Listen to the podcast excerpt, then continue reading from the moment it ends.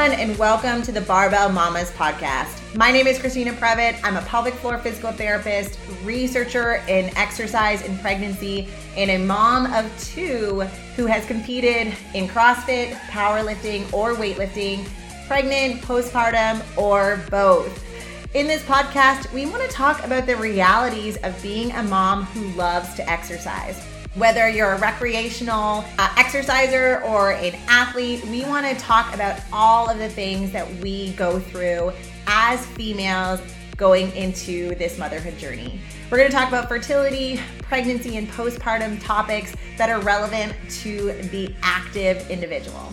While I am a pelvic floor physical therapist, I am not your pelvic floor physical therapist, and know that this podcast does not substitute medical advice. All right, come along for this journey with us while we navigate motherhood together, and I can't wait to get started. Hello, everyone, and welcome back to the Barbell Mamas podcast. Christina Prevett here, and today we are going to be talking about bracing and belting for performance and for the pelvic floor. It is super interesting that we now have pretty good research that upwards of 50% of women will pee when they lift heavy. We have seen research in CrossFitters, in powerlifters, in weightlifters. It is something that can be really commonly talked about amongst female lifters with each other, but too commonly individuals are just thinking that this is something that happens in sport and it's something that they are going to just accept rather than something that we can really do something about and try to improve symptoms. When we know that 50% of women pee when they lift heavy, I just, it actually fills me with a little bit of anger because if we were to take that percentage and apply it to something like pain, and we said 50% of women had knee pain when they lifted heavy, we would never accept that to just be the way that it is or something that is just part of being in the sport of powerlifting or in weightlifting or strength focused sport. And yet, that's kind of the way that we've talked about leaking or peeing on the platform or peeing in competition. And when I see the percentages that are that high, well, yes, that it's something that myself as a pelvic floor physical therapist, an individual, an individual who works with female athletes, deals with or works with or works to resolve all the time, 50% is a really high number. And it makes me think that this is also something that is a coaching issue. We are doing something when we are coaching these athletes that is potentially predisposing them to leaking on the platform or peeing with heavy movement. And I really truly believe that this comes down to how we are teaching bracing and little tweaks that we can make to the way that we are teaching females and males really how to brace may be a little bit more advantageous for performance and also just hugely decrease the likelihood of individuals peeing on the platform. What do I mean by this? Oftentimes, when we are taught how to brace at the very beginning of our lifting career, we are told to inhale nice and big and then bear down into our bellies to create this rigid belly and rigid core that allows us to lift more weight. When we are doing this, this is a technique called Valsalva. And a Valsalva is when we are holding our breath, taking up as much space as possible in our chest cavity. And what that does is it increases the amount of work that the muscles in our core, our pelvic floor, and our back are doing to make our core nice and solid and rigid. And that allows us to lift more weights. We will naturally stop breathing, inhaling, exhaling when we are at about 80% of our one rep max. Sometimes that is transiently, or it can be on purpose and throughout the entire movement of the lift. This is because our body has created this mechanism to keep us safe, right? It keeps us safe in that it allows us to generate more force against an object, whether it's, you know, trying to get a car off us if we're pinned or we're trying to lift a heavy deadlift. And that allows us to be a little bit stronger than if we didn't have this mechanism. And that means that we want to incorporate Valsalva if strength and getting stronger is an important goal. And so the idea of never ever performing a Valsalva, which is sometimes the advice that female lifters can get, is just misguided. And it's in a really important part of performance. But the way that we are teaching this can change. So, before we get into how we teach the brace, let's talk about the circumstances in which individuals are peeing. The movements, the barbell movements that are the biggest culprits for peeing are a squat, a deadlift, and a clean. And this makes a lot of sense because it's the three movements in lifting that we are lifting the most absolute amount of weight right? Usually the lifts that are the highest in terms of the amount of weight on the bar are the squat, the deadlift, and the clean. We see that individuals tend to lift or leak when they are lifting heavier. So when they are in that one to five rep max category, when they are under fatigue, and when they are using a weightlifting belt. And the belt is kind of this interesting asterisk where it's is it that they're using the belt incorrectly, potentially, or is it that we tend to use a weightlifting belt when we are at heavier loads? It, the jury's out. And what happens is that when individuals are peeing on the platform, a lot of individuals who were taking some of these surveys that we have research on were saying that it was causing them to lose concentration. They were worried about peeing on the platform when they were going for their lift. They were afraid of being embarrassed. And so some communities have started to nor- normalize, maybe that's the right word, this this problem by saying if you ain't peeing, you ain't PRing, or it's just something that we deal with in powerlifting, no sweat. And that can be wonderful because it can try to take the embarrassment factor out of it. Um, but it definitely, we definitely want to make sure that we don't normalize it to the point of feeling like there's nothing that we can do about it because there is a lot that we can do to try and help in these situations and circumstances. And then if I have a client who's coming in and, you know, as I am talking to her, she's saying that, yeah, I'm leaking when I'm deadlifting and at this certain weight threshold and this is what's going on. How would I approach a session like that? Is starting with bracing when we are thinking about bracing, we do not want to be bearing down. All of the other parts of that explanation that I said earlier, where we inhale nice and big and then close our glottis, which is what helps us to inhale, exhale, or opens to allow us to inhale, exhale, we're gonna close that off and we're gonna tighten up all the muscles by bearing down to create this big increase in pressure and force in our belly that allows us to lift more weights when we are thinking about this bear down, what can happen is that if we think about our core as this box, we have our chest wall diaphragm at the top, we have all of our ab muscles at the front, we have our back muscles, our erectors, and some of our stabilizing muscles in the back, and then we have our pelvic floor at the bottom. When we say bear down, if you are listening in your car or you're listening to the video or audio or watching the video version of this podcast, I want you to really think about just bearing down into your pelvic floor. Especially for me as somebody who's had two vaginal deliveries, it really gives me this ick feeling when I do that because I feel more movement down there. I don't really feel that supported and it would definitely, for me at least, be a weak link within that box and if you have a weak link, if you think about, for example, if you have an actual box and you get one side of it wet and it loses integrity and then you put weight in it, we're more likely to have that fall through of weight in the box or that opening up of the box happen in that weak side. And that can be putting extra pressure on the pelvic floor until it gets to that point where it can no longer close under the force that's being generated when we are bracing that way, and we can leak as a result.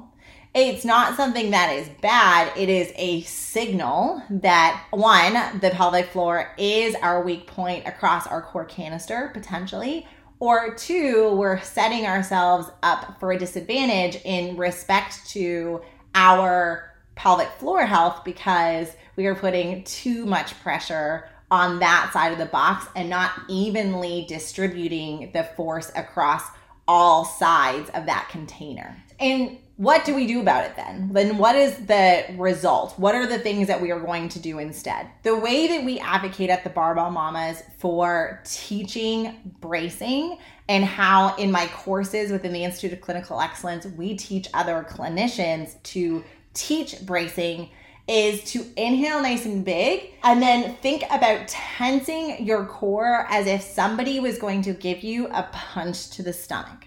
If I am working with a mom, I'm also going to say, you know, as if your toddler was about to jump on your belly. Instantly, what happens is that your rib cage tucks over your pelvis and all of these muscles around our middle tension. That is going to give you a solid foundation and it's going to distribute that pressure or that activation across all sides of the wall evenly. That is an important part when we are talking about bracing.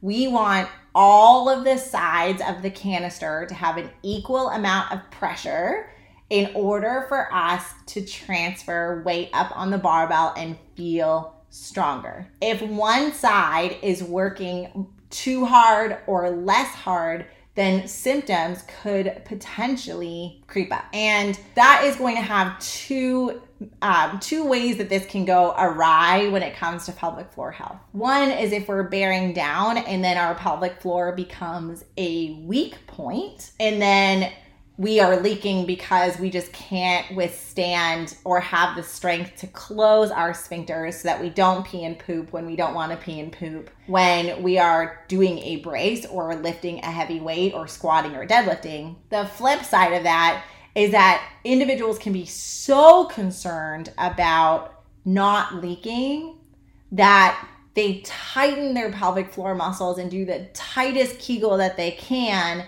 even when they're lifting at 20%. And that can make our pelvic floor be working too hard. And then we can have other issues like pain with intercourse or pain with penetration or, you know, other syndromes or symptoms of hypertonicity or, or too tightness. The best way to think about that is that if we are doing a squat that is at 20%, and we're contracting our pelvic floor at 100%, now there's this mismatch between one side of the canister. In our first example, it was a weakness issue. And on the second example, it is going to be a too tight or a strength issue where one side of the canister is working significantly harder than others how do you know what side of the spectrum you may be on with bracing if peeing is something that you struggle with under heavy loads? The first is going to be what you're you're thinking about as you're lifting. If you're contracting super super tight every time you're lifting, more likely than not you're kind of pushing yourself into the too tight category. If you have any pelvic pain also associated with how you're feeling, that can also be a hint that you may be on the, the too tight side of the spectrum. If you are newly postpartum, if you aren't experiencing any of those pain syndromes, if you are not, you know, kind of thinking about that tight pelvic floor contraction, you may be on the weaker side of the spectrum, and then we would be working on some of that coordination. There is this kind of semantics or naming issue that can become a bit problematic when we're talking about bracing. You're noticing that I'm saying bracing and not Valsalva. And Valsalva is this bear down positioning. And if you're listening to this and you do CrossFit or weightlifting or powerlifting, you realize that that is not how it feels to brace really hard. But it's what's guiding a lot of our decisions when it comes to what is okay and what isn't okay with bracing. And so I've kind of moved away from using the term Valsalva and really talk about how to appropriately brace for our performance and for our pelvic floor. And so if you are experiencing leaking with bracing, we do not want to avoid Valsalva altogether we want to encourage your body to be ready for Valsalva.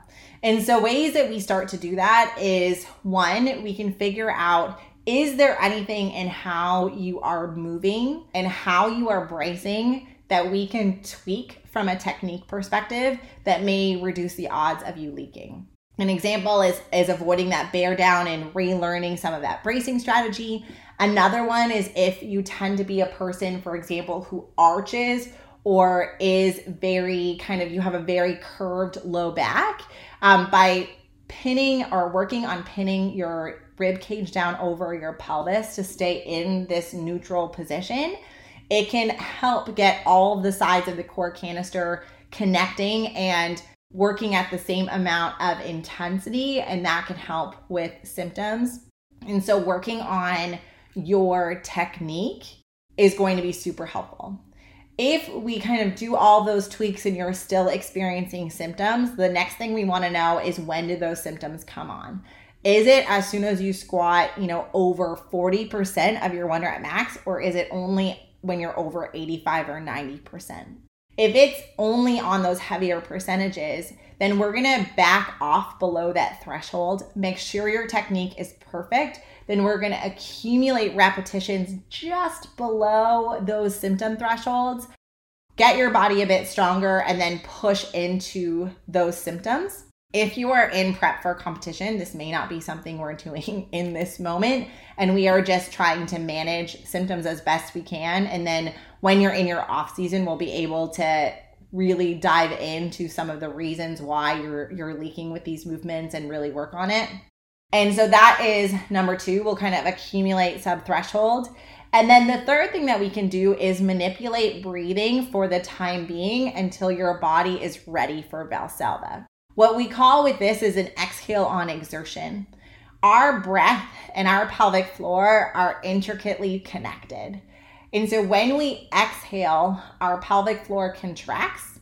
And when we inhale, it relaxes. And it relaxes only to a, a, certain amount. We're not peeing every time we inhale, but by using our exhale, that exhale on exertion on the hardest part of the movement, we can try and kick our pelvic floor into gear a little bit and allow us to get some extra recruitment. And this is where a lot of people get the advice of blow as you go or uh, exhale on exertion and avoid bracing altogether.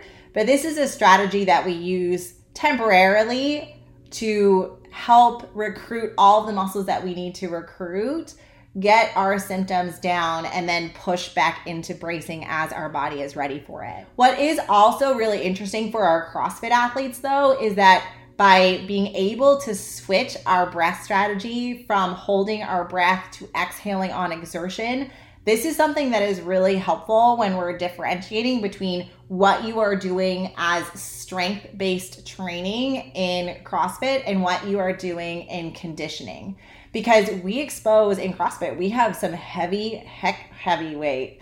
And that, you know, you can have a 225 deadlift in a conditioning circuit. And if you can figure out how to really stay strong through your core when you are exhaling on exertion and when you are holding your breath, using that exhale on exertion during conditioning is going to keep your heart rate a little bit lower and it is going to help you avoid hitting those red line intensities when you are in your conditioning circuits. And that can be a huge performance advantage of being able to leverage these things back and forth and therefore be able to use them to your advantage from a performance perspective. When we think the next part is about adding in this weightlifting belt, when we think about weightlifting belts, these are um, I, different types of material for powerlifters. They tend to use uh, leather belts that are very thick and rigid. Their organizations have specific brands of belts that they utilize versus in CrossFit and weightlifting. There are certain specifications for the belt, but there isn't specific brands that you have to use. And our CrossFitters and weightlifters, we tend to use a lot more of these cloth belts. If you're watching the video version, I have one of the belts that I use in my training um, in the, the gym very commonly, and it's a cloth belt. When athletes are asking me about what belt they should be using, Therefore, my first filter is based on your sport. So, what is the rules in your competitive league when it comes to weightlifting belts? We want to make sure we're staying close to that first and foremost. I am very pro belt, and it is because belts are a performance aid. Number one, we know that we have an increase in how much our muscles are working by about 10% when we use weightlifting belts. And we know that the effort that we feel based on our 1 to 10 scale of rate of perceived exertion is lower when we are using a weightlifting belt at the same weight as if we are lifting it without it. So effort goes down, muscle activation goes up, and therefore we are definitely pro weightlifting belts when used appropriately. And so we are going to make sure that we are, again, using them at the right time. But one of the questions that I get asked most commonly is one, how do you use a weightlifting belt? And two, what is the best weightlifting belt to be using? And so that first, for the best weightlifting belt, the first one is going to be, well, what does your organization allow? That's going to obviously dictate a lot of our decisions. And then the second thing is that we really want the belt to be the same width all the way around when you're thinking about what a weightlifting belt is doing, it is providing extra compression across every side of your core canister in order for you to have something to push against. And it helps you to get that recruitment of those muscles because of that sensation or pressure that you are feeling. If you have a thin part of your belt at the front and a wide part at the back, which is what we tend to see, now you're getting this uneven amount of pressure on one side of the core canister as compared to the others. And the way that force is being distributed around that core canister is different. And so we want to make sure that we are picking a belt that is equal all the way around. Ideally, the size or width of this weightlifting belt is going to be from the bottom of your rib cage to the top of your hip. So if you are a shorter athlete listening to this, you know, I have some athletes who are 4'11, 5 feet, 5'1. The typical weightlifting belts that we see advertised and we see a majority of athletes using are usually about four, three to four inches thick. And that can really push into a person's rib cage, even if you aren't a shorter athlete, but you have a really short torso.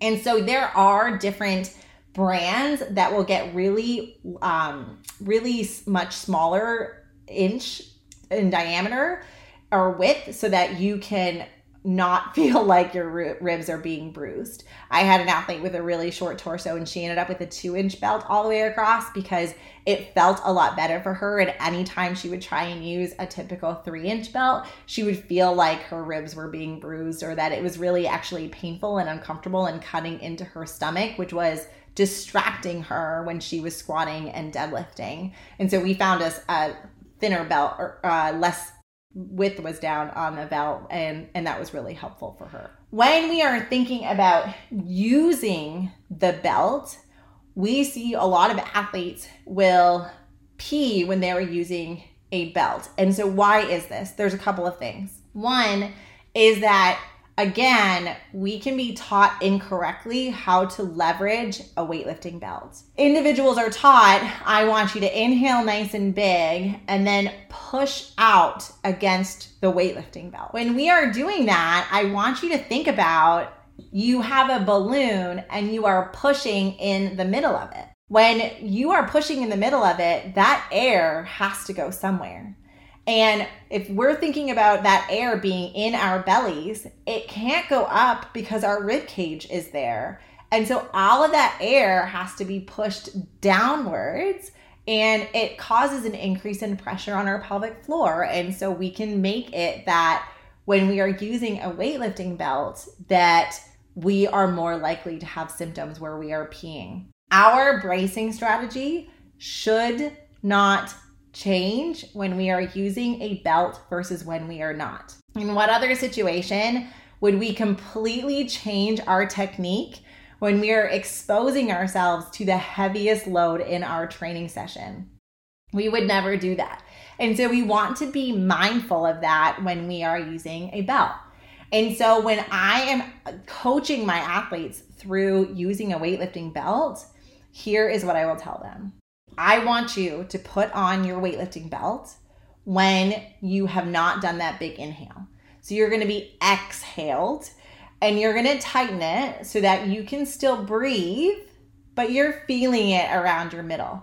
When you haven't breathed, taken that big inhale, I should be able to stick a finger underneath the belt and it should be tight, but I shouldn't feel like a Chinese finger trap, like I just can't get my finger outside of your belt. From there, you're going to take a big inhale and tighten up your core muscles as if I was going to give you a punch to the stomach or your toddler was about to jump on your belly or your dog, whatever it may be, if you haven't had kiddos and you're listening to this. When you do that, you are going to feel that big inhale is going to put pressure against the edges of the belt. And then you're going to tighten up your core, and that's going to put even more feelings of this hug of the belt around your middle. And that is going to give you that feeling of support that is going to help you from a performance perspective in the big movements the squat, the deadlift, and the clean and jerk. And so those are ways that we can leverage the weightlifting belt. And the next question is well, when do I start using a weightlifting belt? And I will typically advocate that we are not using our weightlifting belts until we are done with all of our warm up sets. What do I mean by that? We are going to use them for our working sets within our session if we feel like we need it. You should not, if you have a 225 pound squat, you should not feel like you need to use a weightlifting belt at 135 pounds. We want to teach our core and have a strong bracing strategy without the belt, and then use the weightlifting belt as a performance aid. Where we go wrong is trying to create artificial support through our midline by using a belt instead of putting in the work to feel strong and supported in our brace at sub max weights. This can be if you are leaking. I see this a lot in athletes who have had back injuries, for example, where they really heavily start to rely on their back either out of fear of re injury or because their body isn't back to its baseline level of strength, though we are getting back into load. We want to make sure that we are able to create that force and generate that nice, strong brace without the belt before we start using a weightlifting belt. And this is something that we talk about a lot in our free webinar if you are a person who is trying to return to bracing and barbell specifically after babies, we have a free webinar on our resources section of our website, uh, Barbells After Babies, that you can take a look at for free. And we go through not only bracing and belting like we have today, but also specific pelvic floor considerations when returning to lifting postpartum. So if you're interested, I will put the link to that webinar in the show notes in the description for this episode. And I encourage you to take a look. When we think about uh, bracing and belting after baby, using a belt as an artificial support is definitely something that I see very commonly. And another question that I get asked by athletes all the time is when can I start returning to hard bracing or valsalvaing? And when can I start using a weightlifting belt? In the study that I talked about in our heavy lifting during pregnancy podcast episode, I'll put a link to that episode as well. We asked our athletes who took the survey when they got back to these things postpartum. What we saw was that individuals started returning to harder bracing strategies where they held their breath between four and five months postpartum, and they started returning to weightlifting belts between five and a half and six and a half months postpartum that is an average, and some people were faster and some people were later. Um, but it gives us kind of a timeline for us to be thinking about our postpartum recovery and what we can expect with respect to body readiness to get back to harder bracing strategies.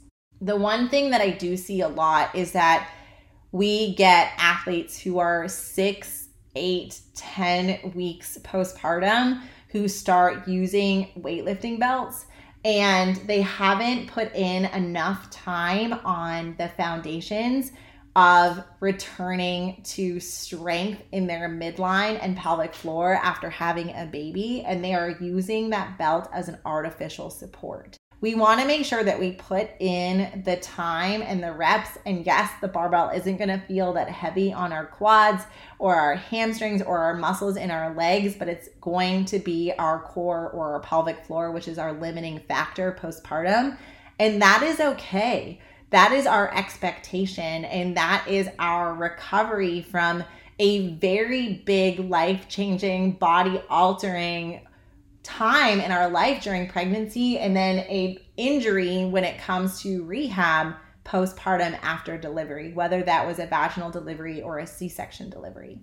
We want to make sure that we are not undercutting and using the belt as an artificial support and not putting in the time to get our core stronger right? If you are working at 40% of your one rep max and you, your pre pregnancy one rep max and you are using a weightlifting belt, it is because your core does not feel strong enough. Your legs can absolutely handle that load.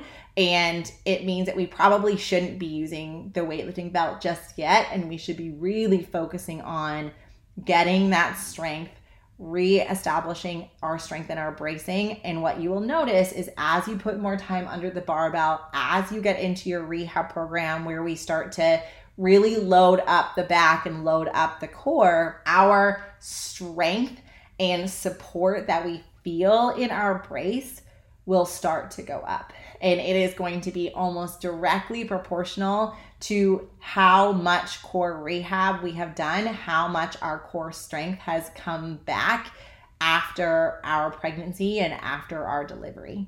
And so you want to make sure that you are taking the time to do that and laying those foundations because it is going to set you up for so much success down the road. And it's going to make you feel like your path to rehab is going to be much more linear with less hiccups and, and things coming down the pipeline and allowing you to really fully get back to all of those movements um, as symptom managed or hopefully as symptom free as possible. All right, let's kind of bring this full circle.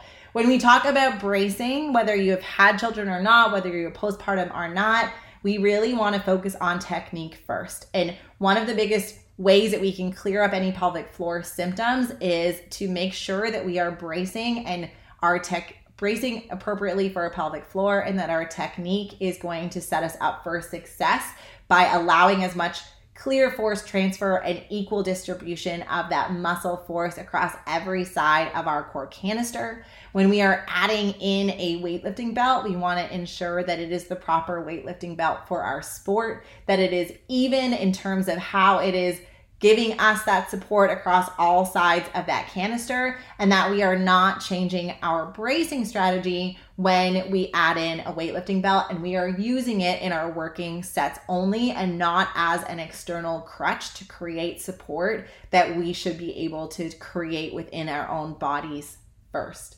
After baby, our body needs to be ready again to do that hard brace after our rehab process is at a level that our body is ready for that increase in pressure on the pelvic floor and allow us to do so in a way that is symptom managed. And then, ditto with the weightlifting belt, our body needs to be ready for that type of increase in force and increase in pressure in our bellies in order for us to lift as much weight as possible. All right, if you have any more questions about bracing and belting, we have a ton of resources that we have been slowly putting together on our YouTube channel. So if you could like and subscribe to YouTube, um, we would really love that because we are putting a lot of work over on that platform to try and create as much educational resources as we possibly can to remove any barriers to heavy lifting for our females who have had kids or not. If you have any other thoughts or any requests for this podcast, please let us know. Otherwise, we will see you all next time. Bye now.